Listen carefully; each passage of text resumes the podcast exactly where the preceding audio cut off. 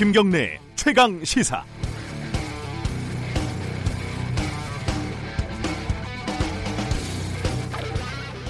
어제 유시민 작가가 유튜브 방송 알릴레오에서 조국 장관 수사와 관련해 검찰과 언론의 유착 관계, 아, 좀 구체적으로 얘기하면 검찰이 흘리는 키워드가 언론에서 확인 과정도 없이 어떻게 확정되고 확산되는지를 적나라하게 지적을 했습니다.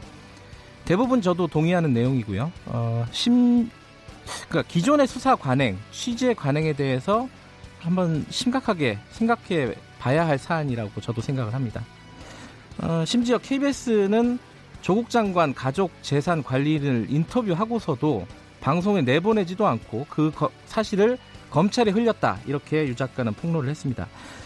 어, 유시민 작가는 다소 흥분된 어조로 이렇게 말을 했죠. 공영방송이 이럴 수 있나? 이게 가능한 일인가? 어, 언론이 인터뷰를 한 뒤에 방송도 안 내면서 그 내용을 검찰과 거래하는 데 사용했다는 지점에서 유시민 작가는 분노를 한 걸로 보이고요. 어, 분노할 만한 사안이라고 저도 봅니다. 그런데 일단 사실관계를 따져보니까요. 그 재산관리인 인터뷰는 인터뷰 다음 날 9시 뉴스에 두 꼭지가 보도가 됐습니다. 어, 사실관계가 틀린 거죠. 그리고 보도를 위해서 기자가 검찰에 cross, cross check하는 과정에서 검찰이 알게 된 것일 뿐이라는 게 KBS의 반박입니다. KBS가 검찰 취재 과정에서 인터뷰 내용을 어떻게 얼마나 전달했는지는 확인할 필요가 있습니다. 하지만 방송이 됐는지 안 됐는지 기본적인 사실관계도 유시민 작가는 확인하지 않은 겁니다. 결국 확인도 하지 않고 함부로 규정하고 확산시키는 언론의 저열한 태도를 비판하면서 유시민 작가는 똑같은 행태를 반복한 셈입니다. 알릴레오도 언론 아니겠습니까? 싸우면서 담는다는 말, 서글픈 말입니다. 10월 9일 수요일 김경래 최강시사 시작합니다.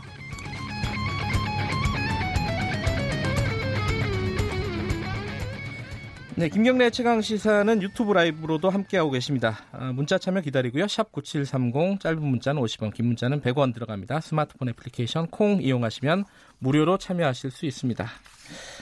뭐 오해의 소지가 있을 수 있어서 말씀드리자면 저는 KBS 소속은 아니고요. 어, KBS가 잘 되기를 바라지만은 KBS의 편을 들 생각은 일도 없는 사람이기도 합니다. 네, 이 유시민 작가는 이 부분에 대해서 좀 어, 뭐랄까요 어, 반 뭐, 반응을 좀 해줬으면 좋겠습니다. 자 주요 뉴스 브리핑부터 시작하겠습니다. 고발 뉴스 민동기 기자 나와 있습니다. 안녕하세요. 안녕하십니까. 어, 조국 장관 소식이 어제는 꽤 많이 들어왔더라고요. 조국 동생, 그러니까 동생의 구속영장이 기각이 됐죠 결국. 오늘 새벽에 기각이 됐습니다. 그러니까 이 구속영장 실질심사에 참여를 안 했잖아요. 그죠? 참여를 안 했죠. 아예. 네, 안 했는데도 기각이 됐습니다. 그렇습니다. 예. 서울중앙지방법원 명재권 영장전담 부장 판사는 일단 주요 범죄의 다툼의 여지가 있고 네. 압수수색 등을 통해서 광범위한 증거 수집이 이루어졌다. 네. 그리고 배임수재 혐의와 관련해서 사실관계를 대체로 인정하고 있기 때문에 굳이 이제 구속까지 할 필요는 없다 이렇게 판단을 한 것 같습니다. 네. 현 단계에서 구속의 사유와 필요성, 상당성을 인정하기 어렵다고 밝혔는데요. 이 조모 씨는 웅동학원 사무국장을 지내면서 학교 공사 대금과 관련한 허위 소송을 벌여서 학원에 손해를 끼친 혐의 등을 받고 있습니다. 네. 검찰은 영장 재청구를 검토할지 지금 어, 고민을 하고 있는 것 같습니다. 그리고 조국 법무부 장관의 부인인 정경심 동양대 교수가 어제 세 번째 검찰 소환 조사를 받고 귀가했는데요. 오전 9시께 검찰이 피의자 신분으로 불러서 조사를 했고요. 네. 밤 9시께 정확하게 조사를 마쳤습니다. 그러니까 심야 조사를 폐지하겠다. 이 검찰 개혁안이 그대로 적용이 된것 음. 같습니다. 어, 정효심 교수 소환은 어제로 끝나는 거 아닌가 이런 관측도 있고요. 그렇습니다. 그렇죠? 어, 동생은 이제 뭐 불구속 상태에서 아마 기소가 이루어질 것 같습니다. 네. 법정에서 사실 여부를 좀 다투게 될 것 같고요. 조국 장관은 이 상황에서 또 어, 검찰 개혁안을 발표를 했습니다. 내용이 어떤 거죠? 신속 추진 과제가 있는데요. 네. 검찰 직접 수사 부서 축소, 그리고 형사부 공판부 확대, 검사 파견 최소화 등의 검찰 조직 개편안 등이 담겼고요. 네. 검찰의 대표적인 인지수사 부서인 특수부 축소 폐지는 이달부터 추진을 합니다. 네. 그리고 서울중앙지검을 비롯한 세 곳에만 특수부를 남기되 명칭을 반부패 수사부로 바꾸겠다고 밝혔습니다. 네. 장시간 조사와 같은 수사 관행도 개혁하겠다고 밝혔는데요. 피의 사실 공표를 막기 위한 형사 사건 공개 금지 규정을 신속하게 확정해서 시행하겠다고 밝혔고요. 8시간 이상 장시간 조사 심야 조사를 금지를 하고 검찰 출석 조사도 최소화하기로 했습니다. 부당한 별건 수사와 수사 장기화도 제한하기로 했습니다. 어, 어제 그 제가 오프닝에서 잠깐 얘기를 했는데 간단하게 짚어보죠. 그 알릴레오의 그 투자 자문회사 직원 그러니까 재산 관리인의 인터뷰가 공개가 된 거죠. 네. 어, 인터뷰 알릴레오에서요. 네. 이 김모 씨와의 인터뷰 가운데 20분 가량의 녹취를 어제 이제 공개를 했습니다. 그러니까 김모 씨가 그 재산 관리인이라고 보통 불리는 증권사 직원이요. 예. 증권사 직원인데요. 예. 공개된 녹취에서 이른바 정경심 교수 측이 조국 장관 오촌 조카 조모 씨에게 사기 피해를 당한 것이다 이렇게 주장을 했고요. 피해자다. 그렇습니다. 예. 100%돈 맡긴 사람 돈을 날려먹은 거로 볼 수 있다. 네. 그래서 오촌 조카가 사기꾼이다 이렇게 주장을 했습니다. 네. 그리고 검찰이 자신의 언론 인터뷰 내용을 미리 알고 있었다 이렇게 주장을 했는데요. 오프닝에서 말씀하신 것처럼 KBS와 인터뷰를 하고 검찰청에 들어왔는데 네. 우연히 검사 컴퓨터 화면을 보니 인터뷰 내용이 있었다라고 네. 주장을 했습니다. 검사 이 컴퓨터의 대화창 내용은 조국이 김 씨 집까지 쫓아갔대 털어봐 하는 것이었다는 그런 내용입니다. 근데 이제 KBS 입장은 인터뷰에 이런 내용이 없었다는 거예요. 그렇습니다. 예. 일단 KBS가 어제 9시 뉴스를 통해서 공식적으로 반박을 했습니다. 그러니까 예. 검찰 누구에게도 인터뷰 내용을 제공한 사실이 전혀 없다는 그런 내용이고요. 네. 그리고 검찰과 유착을 해서 인터뷰 내용을 제공했다는 취지의 유시민 이사장 말도 네. 사실과 전혀 다르다라고 반박을 했습니다. 9월 10일 이 김모 씨와 만나서 1시간가량 인터뷰를 진행을 했고 네. 당시 김 씨는 정경심 교수가 사모펀드 운영사 코링크 PE의 제안서를 김 씨에게 먼저 가져왔다. 네. 이런 말을 했다고 밝혔습니다.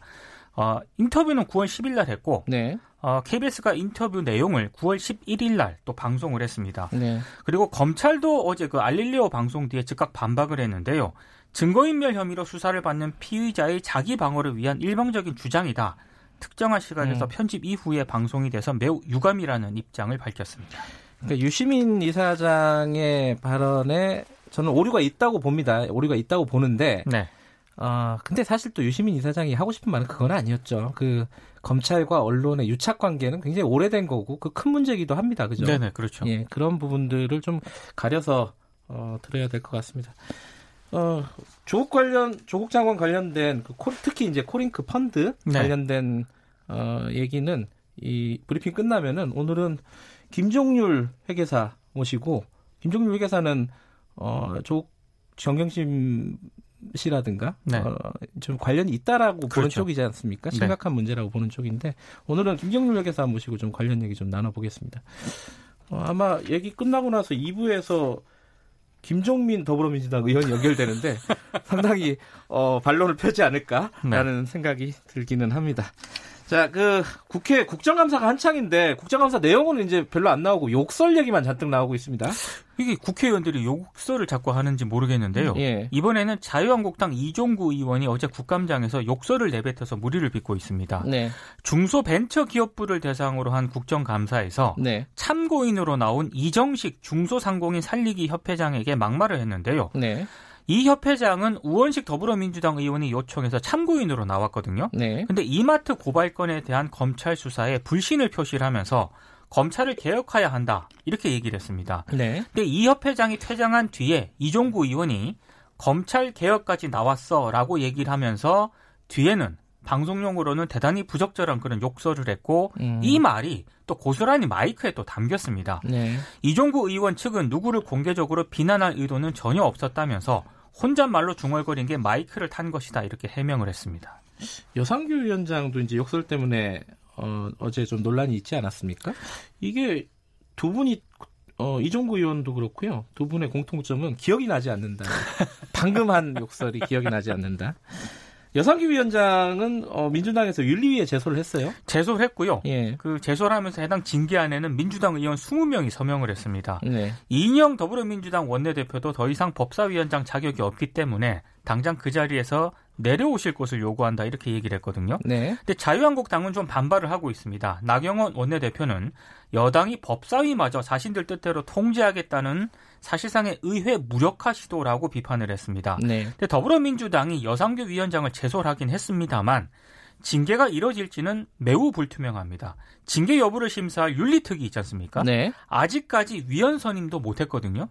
그게, 그게 5.18 망언 때문에 그, 그 이후에 이제 그 위원장 사퇴하고 막. 지금... 위원 선임을 두고 지금. 예. 좀 논란을 빚었는데 아직까지 위원 선임을 못 하고 있습니다. 야, 그럼 사실상 유명 무실하네요. 그 윤리위라는 게. 네. 예.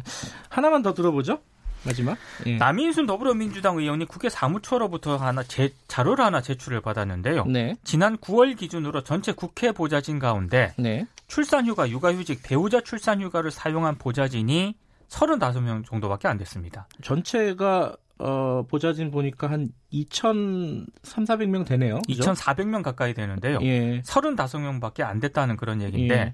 이게 대체 인력을 활용할 수가 있는데도 불구하고 국회가 대체 인력을 활용하지 않고 있다는 그런 얘기입니다. 음흠. 근데 여성 보좌진 같은 경우에는 이렇게 되면은 경력 단절로 이어질 수밖에 없거든요. 그렇죠. 이게 굉장히 문제인 것 같고요. 네. 근데 지금 또 다른 문제가 있는 게 전체 국회의원 보좌진들 가운데 여성 보좌진이 734명입니다. 네. 전체 30.7%인데 대부분 행정 업무를 담당하는 8구급에 몰려 있습니다. 음흠. 그러니까 6급은 26.8%, 5급은 20.6%를 불과하고요. 네. 4급 여성 보좌관의 비율은 8.57%로 10%를 넘지 못하고 있는데 네. 정책 보좌관 비율이 그만큼 떨어지고 있다는 그런 얘기입니다. 그러니까 국회 안에 유리천장이 좀 있다는 얘기네요. 결국은 이 통계를 확인을 해보니까 예. 생각보다 좀 심한 것 같습니다. 예.